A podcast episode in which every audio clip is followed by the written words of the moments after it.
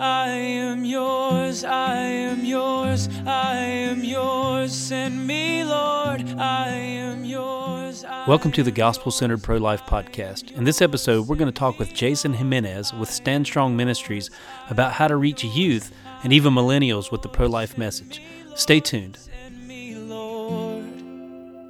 I felt your passion, touched your heart. Well, welcome to the Gospel Centered Pro Life Podcast. We have with us today Jason Jimenez. Uh, Jason Jimenez is the president or founder of Stand Strong Ministries. You can say both. Yeah, president and founder. All right. So, so Jason, just share real quick uh, what your role is, what you do in Stand Strong, and kind of what you guys' focus is. Well, first, Dan, I appreciate having on the podcast and just the work that you guys are doing and the need for something like this, not just out there on the sidewalks, but also hitting people on the podcast world Yeah. uh, on the message of pro life. But for me, is my background as a pastor. Uh, God called me to the ministry when I was 18, and so fast forward all these years later, being 40 now, just loving people through God's word, spreading the gospel, doing that in written form. You're writing books and speaking in audiences from young people to older people to engaging the next generation of pastors and leaders around the country. So I've been blessed to be able to do that and also contributing in areas like this and doing a lot of interviews and trying to train up the Christian to stand strong in their faith according to 1 Corinthians 16, 13. Yeah. So as a pastor apologist, that's my call is to help equip people with a biblical worldview. Yeah. Okay. Yeah, and so we're going to talk about. You know, I don't want to limit it. I mentioned before we started the podcast, I wanted to talk about sort of the youth and how how to get youth to embrace a pro life uh, framework, really a biblical framework. But I don't want to limit it to that. So don't don't stay limited. If it goes uh, far and above that, we certainly talk about that.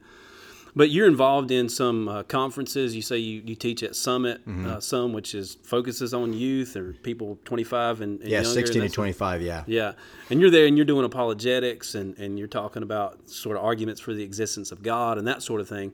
But also there's some, you know, necessarily some pro life apologetics that come up in that particular scenario and other scenarios that you do. What do, do you find that youth within the church are overwhelmingly pro life or is it sort of a mixed bag? You know, would they say when you ask them if they're pro life, they might all say yes, but when you ask the deeper questions, you really gotta gotta read for the fact that they are actually Yeah. pro life. Well, that's a good question, and you're right. I think it's one of those generational gaps, if you mm-hmm. will, when it comes to an issue, particularly if you're an older person, you know, probably being somebody in their 40s up, and you're asking a younger person in the church world if they're pro life. The older generation has a particular take on what it means to be pro life, Right. and the younger people have a particular take on what it means to be pro life. And one of the things that we found, even in we even church going young people, you know, we're talking millennials born after, you know, 1984, and then the Gen Z generation starting after, you know, 9/11, you know, September 1. You ask them what it means to be pro-life, and they'll have in, in the scientific world today. They'll think, well, it depends on what you mean by life. At what mm-hmm. stage are you referring to? And so, of course, as a pro lifer, we believe all life is precious because we're all made in the image of God, according to Genesis 1:27 and other passages. So, in one sense, when you do ask the question, we have to make sure that we clarify what we mean by being pro life. So, specifically saying, what do you, where do you stand when it comes to to the unborn or to the fetus, right in the womb? Yeah. and seeing what a lot of young people say. Now, in the church world, predominantly, yes, they will say, "I believe that the the the unborn is human from the moment of conception." Yeah. Now, can they argue that scientifically and philosophically and biblically? That is now another area that you enter into to to not only define those terms but also to defend what it means to be pro-life. Yeah. So, So it's almost like with some of the, from what I gather and what I hear you saying, it's almost like they've sort of just by you know default embraced the Mm-hmm. convictions of their parents or people that are older than them and haven't really really thought it through very much. Right. And so if they were to give an apologetic for why they believe that life begins at conception, unborn lives are precious, and that sort Mm-hmm. of thing, you're saying they would sort of miss the mark. They miss the mark. And so the great thing is that like Summit Ministries, and people can go to summit.org to check out the ministry there. This has been going on since the 1960s, and it's a Christian organization where we train people from all over the country, even people from all parts of the world come, mm-hmm. and they come to one of our 12 day sessions. And in one of those sessions, they're going to get a full day on pro-life apologetics. Okay. And what we found, and this is this is actually good data, Daniel, because you have different denominations, 16 to 25 year olds, right? So you got the college and the high schoolers coming together. Yeah. Predominantly from junior, you know, in high school to a senior in college. Some of them come, they've already graduated college. Uh, some of them go to Summit, they, they come to learn from different instructors like myself so they can be better equipped to go wherever it is, and primarily in the university Yeah. setting because they're getting the secularism, they're getting attacked by evolution kind of stuff. But what you find and why this is so good data is because a lot of them are churchgoers. They're representing different denominations, but they will tell you more often than not, yes, I came in being pro life, but now I know why right. Yeah. I'm pro life scientifically, philosophically, biblically, theologically, and in the culture.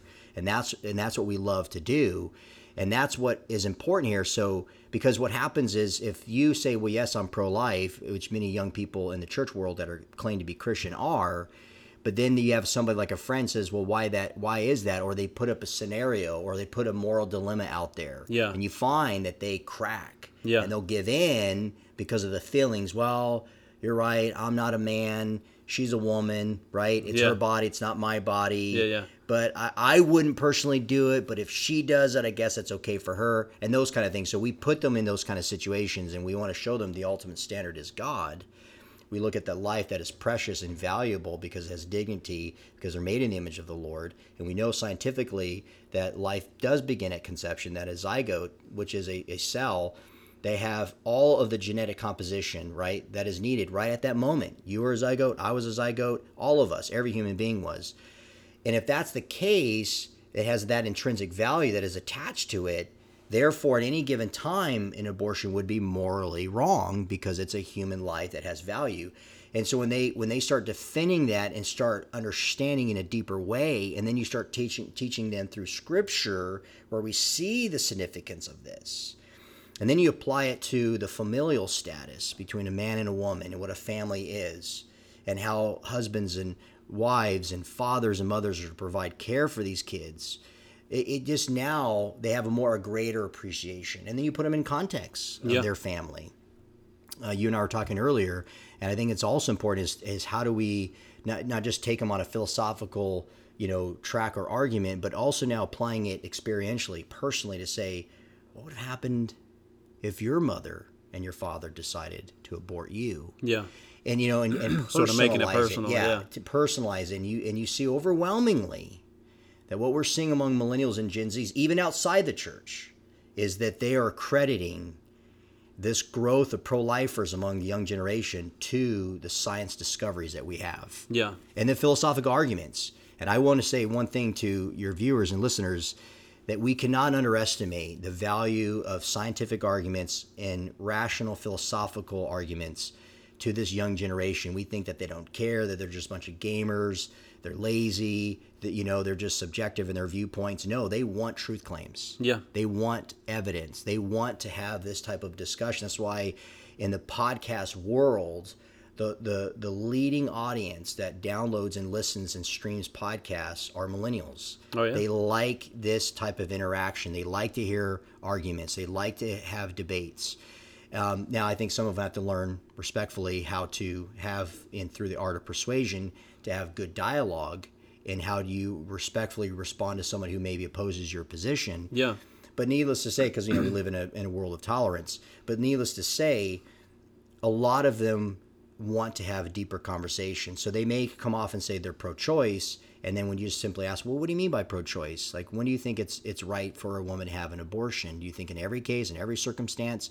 And just ask them questions. And when you find that people even outside the church, and you're having these kind of conversations, we are we are seeing a massive change of mind and heart that is looking at now the unborn as precious in the sight of God and saying, man, if that is truly a human being, which based on the science and these philosophical arguments and the rationale that comes with it, I need to be speaking up now for the voiceless. Yeah. And they That- want that. That's one of the things that, at least, you know, could be from my just limited experience, but it's one of the things that I hear from even Christian, you know, young people, mm-hmm. you know, and thankfully, man, this is sort of a rabbit trail a little bit, but within Cities for Life, you know, we've got just an influx of young people that are standing on the sidewalks. I mean, before it was mostly like homeschool moms and retired folks, Right. and we still have homeschool moms and retired folks, and we, we appreciate all the volunteers that we have. But We have a lot of younger people who are who are involved. But when I talk about you know the value of unborn life, I talk to abortion-minded women or just people in general. Um, one of the, the the main, I guess, arguments or ways to kind of shield themselves from from action is the kind of judgment thing. Like I, don't want to be perceived as being judgmental. I don't want to be judgy. Yes, I believe that abortion is wrong, and this is for mostly Christian youth, you know, or Christian millennials or whatever. I believe abortion is wrong, but in my case, you know, I wouldn't have an abortion, but you know, I wouldn't want to judge someone else for having an abortion. So how do you how do you deal with that? Because it's it's it's easy to take the bait on that, right? Yeah, it is easy, and when it and, and then it depends on certain situations. I mean, first off, in that situation where we remind a lot of students is that truth is yes subjective, but also it's objective. Subjective in the sense that you know I like coffee, you don't. Yeah. Okay, that the truth claim there is that I do like it. That's true, and you don't. And that's true. Now, it's subjective on how you view coffee, and it's subjective how I view coffee. Just like ice cream, vanilla, chocolate. So we understand that truth is subjective to that degree, but it's not just solely subjective, you know, in your interpretation of it. So people make assertive claims all the time. So when it comes to young people, you cannot say, well, I wouldn't do it because I think it's wrong, but it's okay for them to do it because it's their right to do it because they're their own person. So it's a personal preference to them. Now, when it deals with life issues here, that is no longer subjective. Yeah. That is getting into the realm of ice objectivity. and- and exactly. coffee. this is not personal preference, right? Because if I, because I mean, think about what you and I can do with that. Yeah. If that's the case, if truth in the end is subjective, and so morals and values are judgment calls by the person, right? I'm the arbiter of how I live my life by my own standards, right? And so it's relative to me. So these relativistic norms in societal norms are going to be dictated by whoever has the most power, whoever is the most persuasive or the most most charismatic, or who can persuade more people to do certain things. So murder and rape and human trafficking. If I believe that, that those are good things for us, right? That's our standard. Imagine the chaos that can result, you know, in, in our society. So we know as human beings who are morally free agents to act upon good things or bad things, we know those things to be wrong. Yeah. So in the realm then for young people in these discussions, we're saying, okay, look, that's not just a personal preference. If in fact this is a human life and has value and dignity, it's not associated based on what we think because we don't judge personhood on certain properties that they either have or they lack. Meaning, if there's certain properties they lack, that means they're less human, or if there's certain properties they finally gain or are attributed to them, then they're then they're more of a human. Right. Like those are not judgment calls that we make. So in that sense, when we lay out the claim that these things are now in the realms of, of, of, objectivity, you can't just make assertive claims about it. These have to be now truth claims, meaning it's either morally permissible for a woman to have an abortion because it doesn't matter because it's not a human being, or she doesn't have, you know, the moral permissibility to have an abortion because this human being has more value than the value of choice. Right. So as you start explaining these kind of things to a generation that has not had a lot of rhetoric, they've not been taught how logically and rationally to lay out an argument and to test and to evaluate it and to counter Yeah. those type of arguments then yes then they just make these assertive claims so when now when you think well okay it is a human life. Well, it says, well, now we're out of the realm of personal preference. We're now entering into objectivity to where there is a standard that transcends us. Yeah. And our responsibility then as human beings is to protect life. If someone's being abused that we see publicly or someone's in harm's way, what is our intuitiveness? What is our re- a reactor, uh, reactionary response to these things is to help someone who is in need. We know that. That's a God-given ability that we have as, as again, morally free agents to respond, to care, to protect, to provide. And so if this unborn is a human being, then we are to respond to protect such a human being. Now, in the realm of people says, yeah, but I don't want to interfere with that kind of stuff because who am I to judge? Yeah. Well, John 7, 24, Jesus says that we are to, to judge righteously, Yeah. not hypocritically. So the, hypo- the, the hypocrisy actually in all this is to know that it's a life and to know that that life has value and dignity that is that is attached to it because they're made in the image of God and we know that scientifically and philosophically and morally speaking. So the hypocrisy there is to say that I love life but I don't support uh, pro-lifers who are there to stand in the gap for those people who are choosing to have an abortion Yeah. in, in that life. That's hypocrisy. So that is actually judging someone in an unjust fashion. Yeah. That's an injustice. Judging rightly and righteously is understanding that that value of that human life is greater than the value to have an abortion. Yeah. And so you're stepping in there now and you're laying claim to these things, not because you're trying to interfere in someone's right to do something. You're intervening because that human right does not trump that human life. Yeah. And when you start putting sometimes these young people in these situations, they, these moral dilemmas that we oftentimes refer to, you start seeing the wheels turning where they're like, man, I never thought of it that way. Right. Yeah. So we say, like, are you for or against slavery? What what does every young person, every human being Yeah. in their right mind, obviously, will say is, of course, slavery is wrong. yeah. Well, if you think slavery is wrong and you support the right of people like the abolitionists who stood against, and we think of one of the most famous, William Wilberforce, mm-hmm. Who was a Christian, right, and a legislator in the parliament, if, if you stand for these type of, of, of, of movements in the civil rights movements of people like Martin Luther King Jr., then why aren't you standing for the rights of the unborn if they're human just like any black, Hispanic, or Chinese person? Yeah. And when you start talking to them at this point, you start seeing that it's not a matter of, well, I don't have a right to judge them. I shouldn't judge them. We all got to be tolerant, just let them do the kind of thing. If we took that type of approach, Daniel, to other aspects of our life, if you see someone's house being invaded in, someone's there robbing them, so, well, it's not my house, it's not my property. I don't Not want to problem, intrude. It's yeah. not my problem. You know, that person thinks what they're doing is right. Who am I to say that's wrong? Right. Of course, it doesn't work that way. We don't believe in moral relativism we believe in moral objectivity. And so when it comes to the life of the unborn, that is a moral objective claim that we are making. And we ha- as humans have, have are are called by God to stand in the gap. And it's not a matter of tolerance. Matter of fact, it's a matter of love. Yeah. And true love lays down its life for others. Yeah. And that's what we're hoping that young more young people are seeing. And and actually I'm seeing in the church world, we're seeing a huge shift as we're talking about all these kind of things in a way that they've never heard before. They overwhelmingly respond and say, You're right. It's no longer about tolerance, it's about truth and love. Yeah. Yeah, I knew three kind of the we talked earlier about sort of, you know, I don't know if we we're talking about branding or like arguments and things that we use as ministries that are sort of our own sort of thing. And then within the sidewalk counseling realm, we sort of have something like that that we use in our trainings. I'd share with you my, my fail proof pro life argument, but that's not what this is. This is sort of our three points. Yeah. And we call this our three key points for sidewalk counseling. And we start with God. What does God say about this? Mm-hmm. So, what does God say about abortion? This is how we train our sidewalk counselors. If you want to know what to say, say things within this framework and you'll be just fine. We don't need to mm-hmm. get into politics and all this other mm-hmm. stuff. Stay in this mm-hmm. framework. So, it's what God says about this.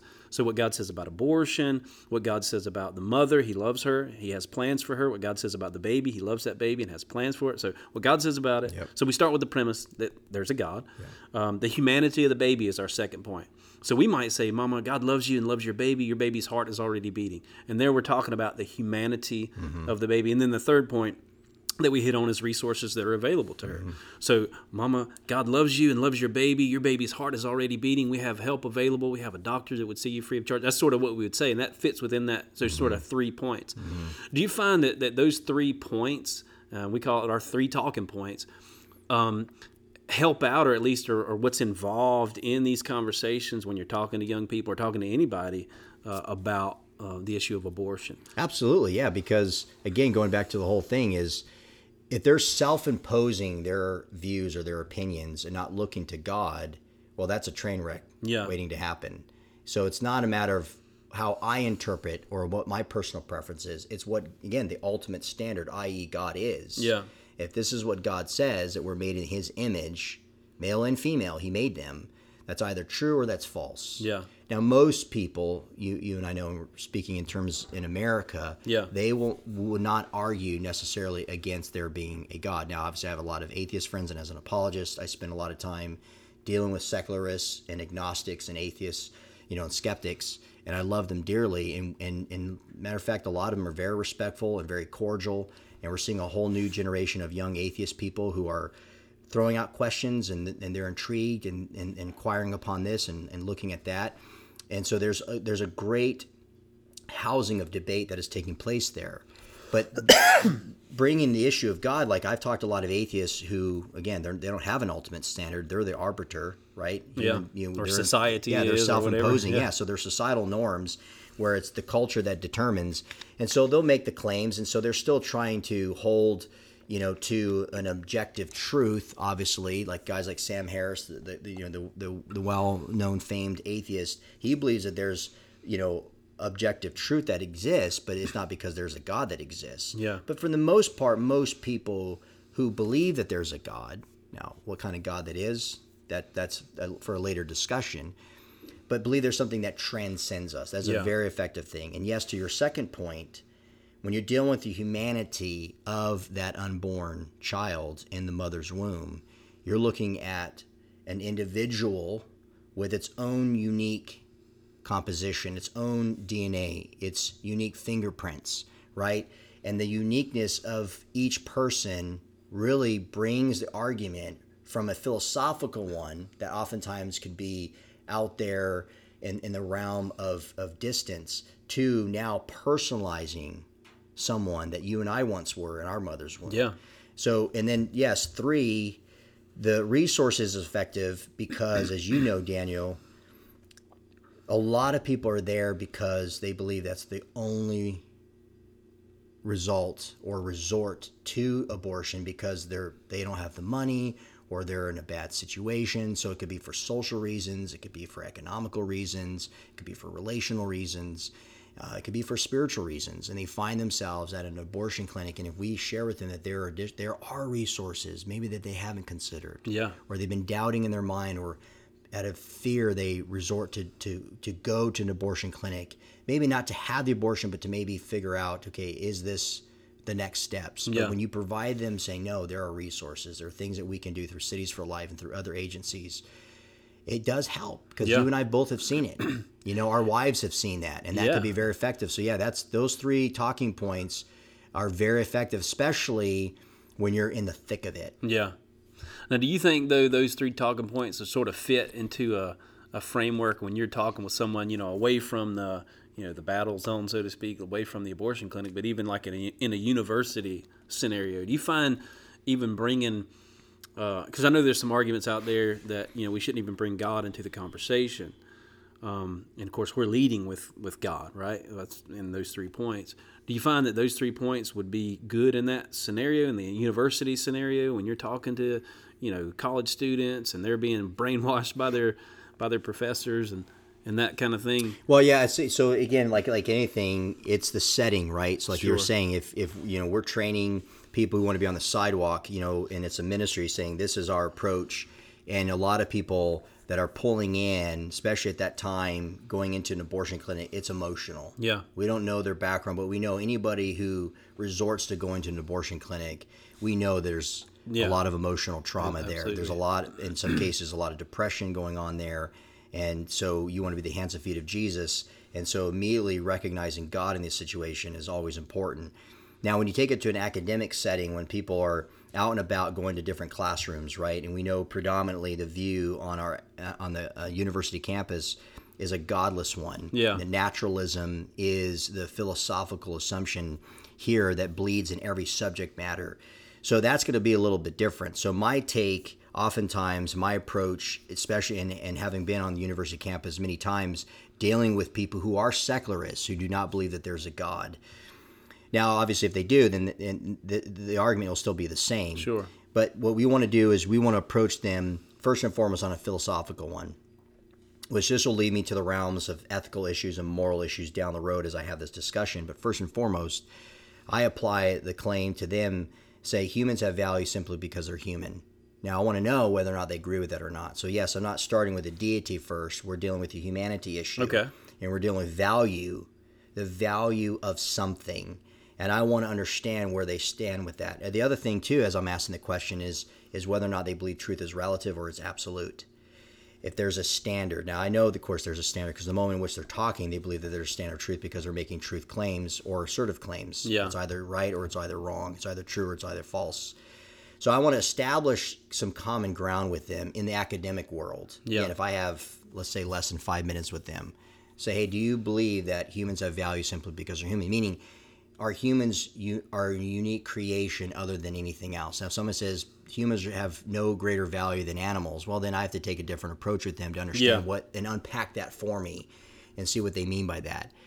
Second now is a scientific one, and of course we live in the the scientific in, inquiry that of, of our society in the 21st century, and that is science proves, based on the, the, the, the science of embryology, that that life begins at the moment of conception. That when you have again that fertilized ovum, that zygote, that you when it's infused with 23 chromosomes from a female uh, ovum and 23 uh, uh, chromosomes from the, the male sperm, and they unite together, you have a 46 chromosome human life. Yeah. That is a scientific fact. That is not Jason's opinion or Daniel's opinion or anyone's uh, opinion based on the pro-life perspective. We're not dealing with politics.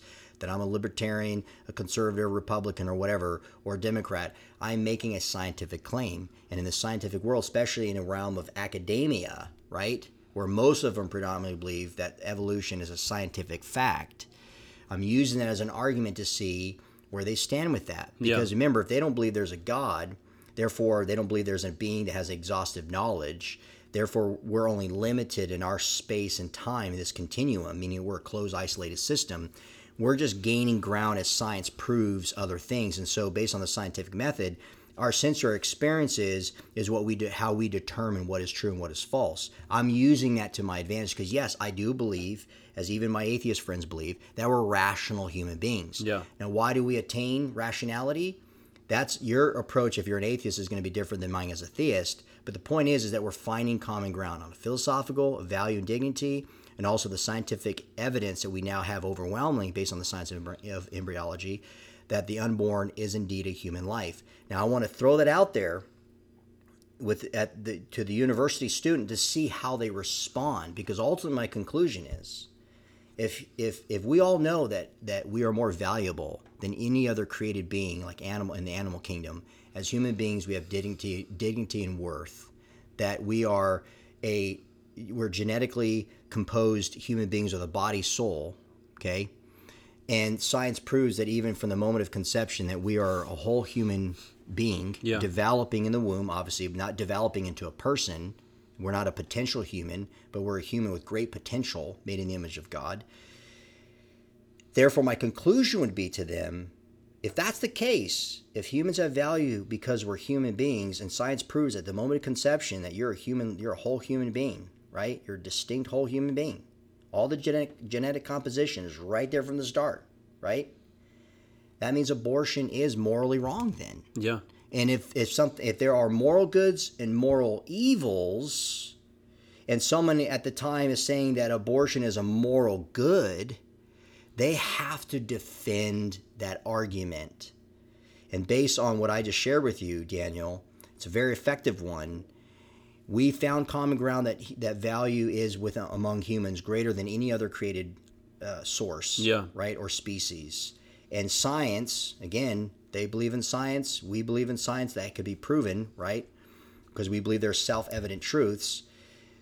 That's a strong argument outside what you believe personally, Yeah. right? Well, okay, I guess that I concede that point, but then now you have to wrestle with the conclusion. Then, then you're okay if it's morally wrong to take an innocent life. You're okay with that? Well, of course not. Oh, I wouldn't do that, but who am I to say they can't do that? Well, no. See, now you're you're in a trap because just like we were saying earlier, if you put anybody in that situation when you see somebody being harmed or being violated, we have an obligation as good citizens, as Yeah. morally free agents, to protect people, especially people who can't protect themselves. Yeah. That's why we believe in military. We believe in law enforcement that doesn't force people to be good, but protect the good people from violent people.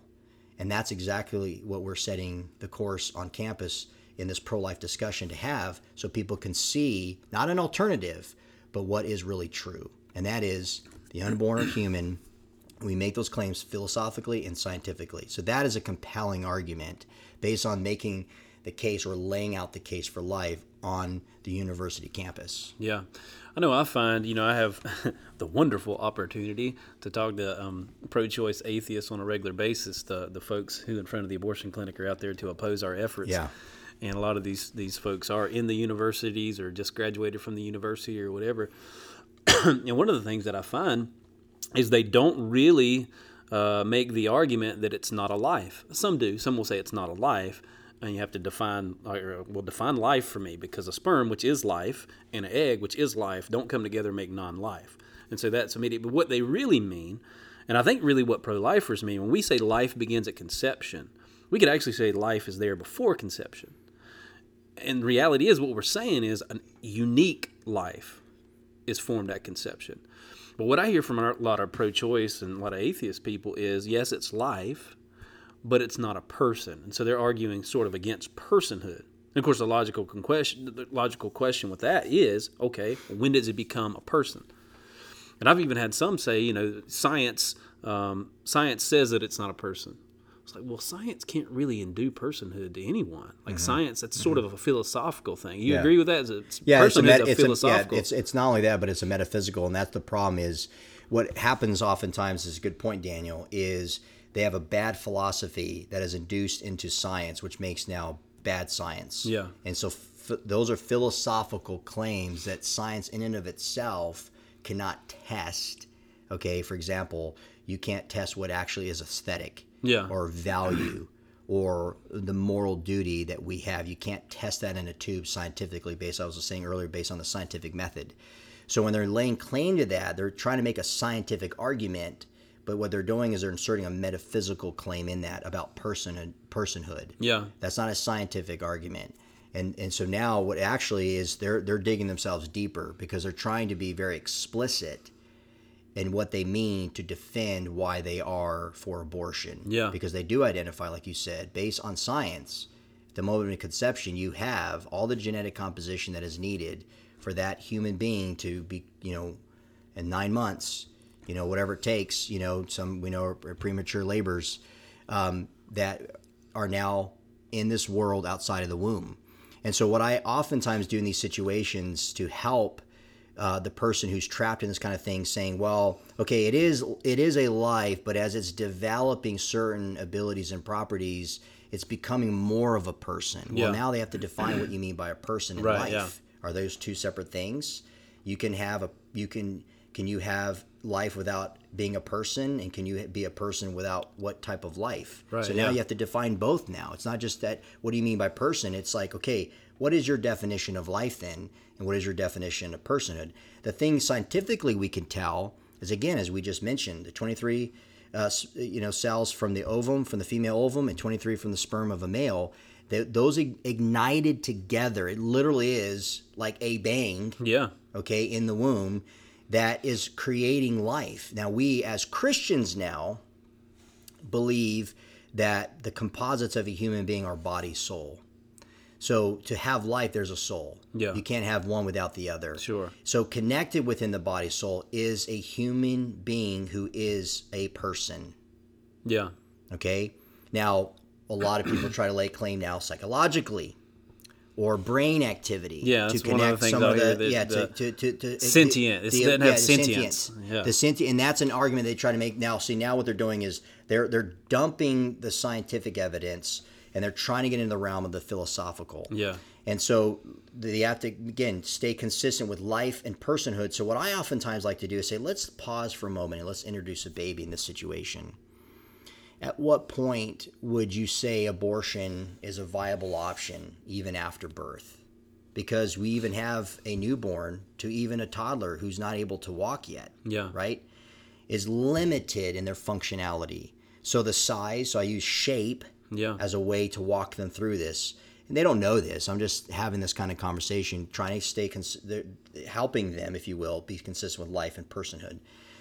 The size, does the size of the baby determine if it's more valuable than the size of the unborn baby in the womb? Right? when you look at the habitation, does the birth canal now determine what becomes more of a personhood or less of a personhood? You know, that's still in the womb or outside the, of the womb. When you look at abilities and properties, as we were talking earlier, them developing certain uh, abilities and capacity to move their hands or more brain activity or the or, or the heartbeat. You know, we see a lot of legislators are you know trying to banning abortion after there has there is brain activity or there is a heartbeat kind of a thing after 14 weeks or whatever, eight weeks, 14 weeks depends on what state you're in.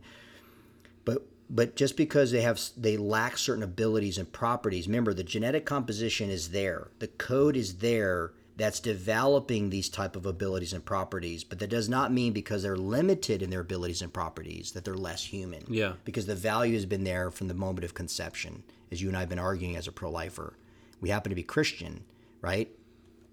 But we can we can defend life right outside of scripture because it points back to the truth of what scripture is.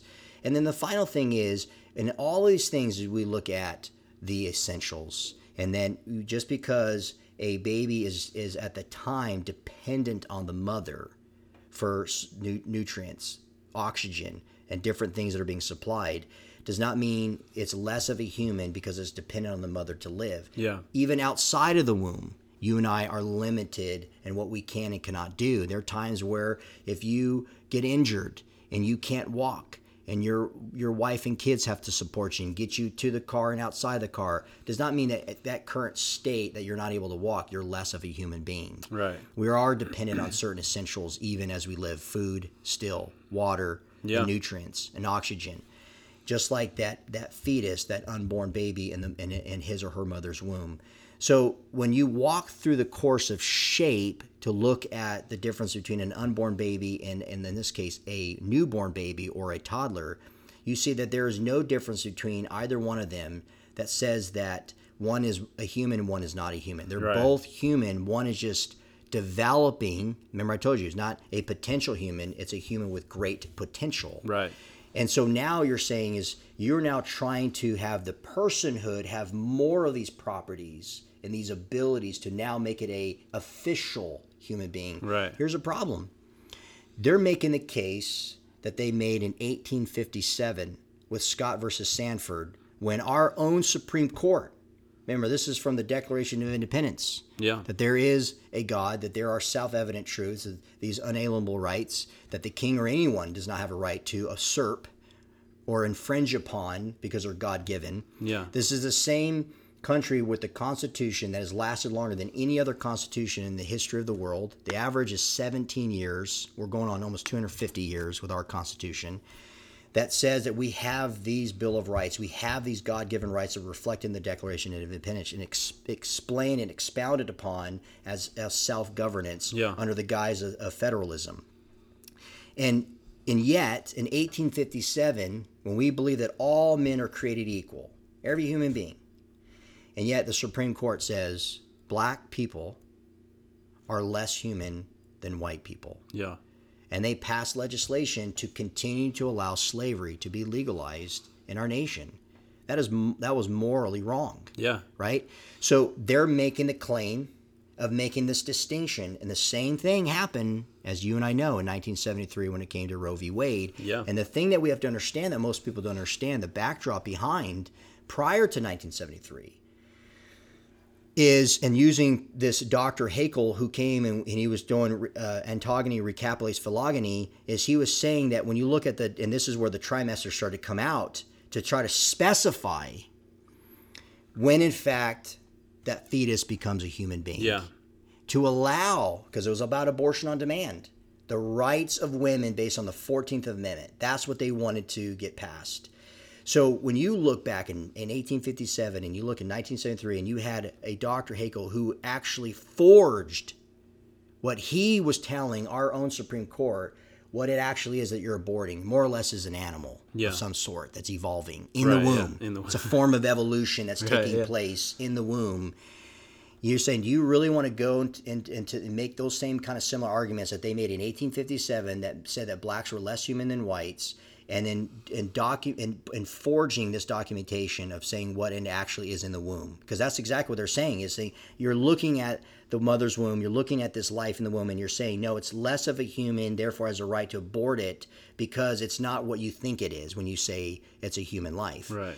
you're making those arguments that they made since then and i don't think a lot of people when they really understand what they're arguing they want to go down that they road want to get on that trail. Yeah, it's good to, to pin folks down uh, and saying, "Hey, you're making the same arguments that, that Nazis made. Actually, you're making the same arguments that racists made Mm-hmm. Yeah. uh, back in the 1850s." not to say we, we're saying they're racist or Sure, something, but it's, but it's just like sure- to bring it to their understand what you're mind. yeah, and that's what I think, uh, Dan, is very important. I know, and I love how you do this too. Is we're not looking to prove people wrong. okay. Yeah.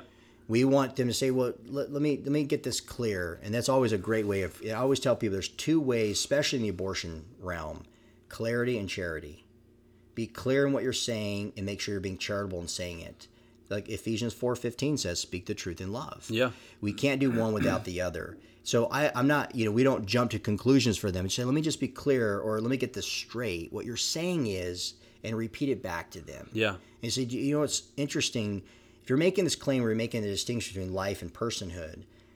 Did you you realize that they did that in 1857 when they were still legalizing slavery, or why they're defending their rights to have slaves?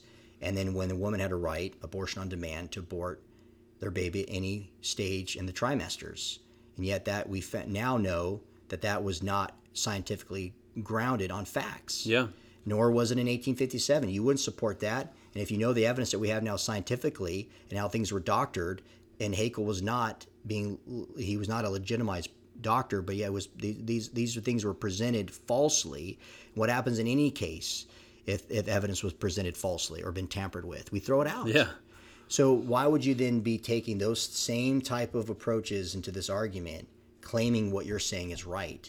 So those are as helpful ways to clarify the mess sometimes because we know it's charged up. Yeah. Sure. People are, defensive. Well, I mean, one of the things I think to me, one of the barriers is, and I think the barrier with with young people, with millennials, is uh, and church folks too. You know, is this politicized nature of the issue of abortion. Mm-hmm. Right? I believe the enemy has successfully politicized an issue that's it's it's a life and death. It's a human being made in the image of God issue. It's not a Republican Democrat issue, and yet people want to stay away from it because they, they don't want to be perceived as you know a, a Republican or a conservative or, or you know a, a Donald Trump supporter or whatever. Yeah. So they, they just don't mess with the issue of abortion. And uh, I think when we yield that ground, we yield ground that we ought not. Right? This is we have this conviction not based on our political persuasion. I don't have any any illusion that the Republican Party is going to end abortion in our nation. you know, I, don't, I don't think there's a lot of pro pro-choice Republicans if you really ask them the questions. Um, but what do you? I mean, you find that there's a lot of political like hands off, don't want to touch that issue. We we need to move on to more like you know feeding the hungry and, and that sort of stuff. I don't want to touch this abortion issue because it's politicized. You find that? Well, yeah, and I think it's a good distinction too. And I have a lot of conversations with a lot of pastors around the country on this very topic, Daniel. And the thing is, is you have to distinguish between legal and moral. Yeah. So, for example, first and foremost, this is about legislating morality. That's what politics, at the heart of it, is Yeah, all about. That's a good thing. So, if you care about your taxes, if you care about the school system that your kids are in, if you care about having elected officials who are acting in accordance uh, to laws uh, above them, not that they're lawmakers, therefore they're like gods in, in and of themselves, right? They can rule and reign, and that's that's elitism, that's dictatorship. If you care about what gambling does in our lives, if you care about cleaning up our streets, if you care about poverty, now the government's sole job is not to be um, the method in which we solve all of our problems. But if you care about education, if you care about taxes, if you care about business, if you care about economy, if you care about you know lighting up our streets and the roadsides that we have both on a state and federal level, then you do care about politics. Yeah. Not politicizing a certain ideology, but you care about legislating what type of morality that we know is good and and, and and distinguishing that which is evil then it does matter. Yeah. But first and foremost, I'm not pro-life because I happen to vote Republican or or whatever the case may be. There's a lot of my friends who are Democrat uh, who are pro-life. So yes, it's not a blue or red issue. It's a moral issue. yeah, And as a result of that, morally speaking, that is above any party line. We're not politicizing the baby, the unborn baby, in any which way. Uh, just like we don't want to be politicizing human trafficking, Yeah. or we don't be politicizing poverty. Uh, we believe that as we keep saying over and over, and why? Because we're made in the image of God. Yeah. Humans have value simply because they're human. They're made in the image of God, and it starts in the womb. Yeah. It's supposed to be the safest place. I, I want you to. We'll wrap up here in just a second. Uh, this will sort of be maybe the last the the last point that we touch on because you brought it up and I wanted to bring it up. Is this this idea um, that we are made in the image of God? To me, that's like biblically that's the most important point when we're dealing with pro-life. We're dealing with when we're dealing with the value of unborn life what does it mean on an apologetics level? Somebody, a young person, was to come to you and say, you know, I believe that abortion is wrong because we're made in the image of God, but I don't know how to define. One of my friends at high school was asking me, what does it mean to be made in the image of God? What do you mean by that? And I really can't define it. How would you help that young person to define what it what it means to be made in the image of God? I know that can be a, a sort of a big a big subject, but just in a few minutes. Well, first, I want to just put a little cheap plug though. But the Benhams and I, we did a 30 day devotion on YouVersion. Okay. It's an I Will Stand Strong 30 day devotion. Yeah, I saw that on your yeah, and the first Yeah. 10 days is loving God and His Word. And one of the first things we do in the first few days is what does it mean to be made in the image of God? It's about identity. Okay. Our identity is found in a creator. We didn't just come here by accident. So the great thing is when people and we love these conversations, you know, obviously as you and I as fathers, you know, we look at our kids and you see similarity Yeah. right? They they they act a certain way. You know, my oldest son, we were just talking the other day. He's got the him in his nose, right? Okay. And so he's he's cursed with the him in his Right. nose. and you know, and so you see a lot of the similarities. You see my influence on my kids, hopefully f- for good, right? Right, Not yeah. for bad. but it's a beautiful thing. But then, the, but even more amazingly is to know that you and I have been placed here on earth, and we have a creator, an uncaused first cause, an eternal being, a supreme being that's not contingent on anything, that transcends space, time, and the continuum, that is immanent, though, in creation. And so here, the Godhead in perfect unity, Father, Son, Holy Spirit, creates Yeah. and he designs. It's not, and I, when people say God put effort in making us, no, God doesn't make effort in anything. God speaks and it's done. Yeah. And he does it perfectly without mistakes. So, in his exhaustive knowledge, he creates us in his image, meaning God is spirit, we're told in scripture. Okay. So he is eternal in his being and he is infinite, boundless. There's nothing that he lacks. He doesn't improve in his quality. But in making man, he made us with emotion as God has emotion. Okay. Being made in the image of God is saying that we have intelligence as he's intelligent, that we have love as he is love, right? That's being made in the image of God. He gives us a soul because we both have a material aspect and an immaterial aspect. God does not have any material aspect, aspect to him. He's a simple being, meaning he's not compartmentalized. Right. He doesn't add and subtract, right, from his being. We're told that he's draped in a garment of light in 1 John 1 5. We're told that that God cannot lie or make mistakes according to Hebrews 6:18. We're told in James chapter 1 verse 27 that there's no shadow or variation of turning meaning you can't angle God Yeah. at, at dimensionally. Okay, he's boundless. He's eternal in his existence. But he creates us in his image meaning we reflect who he is in our being. As we live and as we breathe, we're reflecting who God is. As we love, as we forgive, we're reflecting who God is. Yeah. And hopefully, on this side of heaven, as we live faithfully for him, we know Christ is our Lord and Savior. I mean, Romans 10, 9 and 10 says, If you confess with your mouth that Jesus is Lord and you believe in your heart that God raised him from the dead, you shall be saved. And all who call upon him have the right to become a child of God, according to John 1 12 Yeah. we recognize now in a fallen state because Adam and Eve sinned and they fell short of God and they were they they experienced three deaths spiritual eternal and physical death. And based on what we see in creation according to Romans 8 we're crumbling. Things are decaying and they're crying out to be renewed and restored. So even though the image of God has been effaced in us because of the fall of, of Adam it's not completely erased because there's still the goodness of God, love, right? Hope, forgiveness is still in us, and to love others as God has loved us is still reflected in us. So on this side of heaven, if we accept Christ, we have eternal life with Him. And that's the fulfillment of the purpose that God has given us to make his name known and to glorify him in all things according to 1 Corinthians 10:31. So saying that we're made in the image of God is saying we have a creator who loves us and we reflect that love to him and through his ability to love others around us. So it's not just a mechanistic thing to say he's our creator like we're a robot. Right. He created us in his image freely, therefore we have free will, which is a perfect gift. We you know, forced love is a contradiction. Right. Right? So when we say that we can freely choose right or wrong, God gave us that ability, just like in marriage, that you freely love each other, you freely submit one to another. That is true love. And where there's true love, there's true freedom. And there's true freedom, there's true love.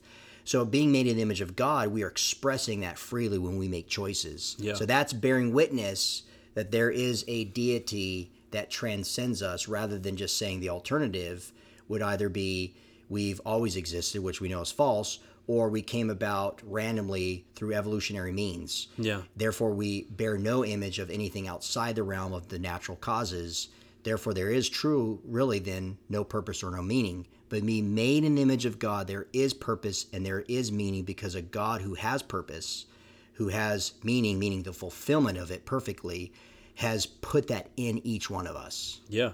And that's why when we say we're unique, that's that's what that means. We're all unique, like everyone else. And you're very unique, Daniel. Thank you. Well, we appreciate all those who joined us uh, for this podcast. If you want to connect with Jason, is it standstrong.org? Stand- StandStrongMinistries.org. standstrongministries.org. You can contact him through there. Your your email address is there. At least a contact Yep. form is there. And then you had a you have you and the Benhams have put together a 30 day devotional. Yeah, and YouVersion. Okay. So everybody has YouVersion. So if you have YouVersion, I encourage people to check out that plan. It's a 30 day, first 10 days, love God, love His Word. Second 10 days is live in community. Okay. And the final 10 days is lead as a voice of truth. So it's a way to help Christians stand strong wherever they're at. Yeah, and you've got some stuff you mentioned. Maybe I shouldn't mention this, but I will. Coming out with Love Life, who's a partner ministry uh, with pro life apologetics and Yep. stuff like that. That's coming out in the next. Yeah, that's going to be of coming out actually this fall, 2019. So if, if if people want to have a pro life course that they can go in within like a less than an hour, Mm-hmm. and we'll have a downloadable study guide. Um, I lay out the case for life, and I give tactics and ways that you can interact with an abortion advocate. One, strengthen your particular beliefs as a pro lifer, but also engage in the in these conversations with other uh, you know people that in this case are supportive of abortion but how you can tactfully and respectfully respond to their arguments in a way that uh, quite honestly daniel is very effective and we're Yeah. seeing that the more people that get equipped in our pro-life apologetics and they go out there and they use it they're winning people over Yeah. and that's good because in the end we're saving lives in the process Right, yeah. and we're sharing the gospel for all eternity Yeah, yeah. So connect with him, standstrongministries.org. You can connect with me, charlotte.citiesforlife.org. Uh, my email address is there in the contact uh, form. Um, and also, we have a website that I mention uh, very often, which is sidewalksforlife.com. Sidewalks, the number four, and life.com, which really speaks to the sidewalk counseling. It's to train and equip and encourage. We put articles out on almost a weekly basis. Me or Vicky, who's normally here on the podcast, writes an article about pro-life outreach at a local abortion clinic, and so connect with us there. At least check out the resources that are there. But we appreciate all those who uh, who came and, and joined us for this podcast. Use me, Lord, oh, use me, Lord.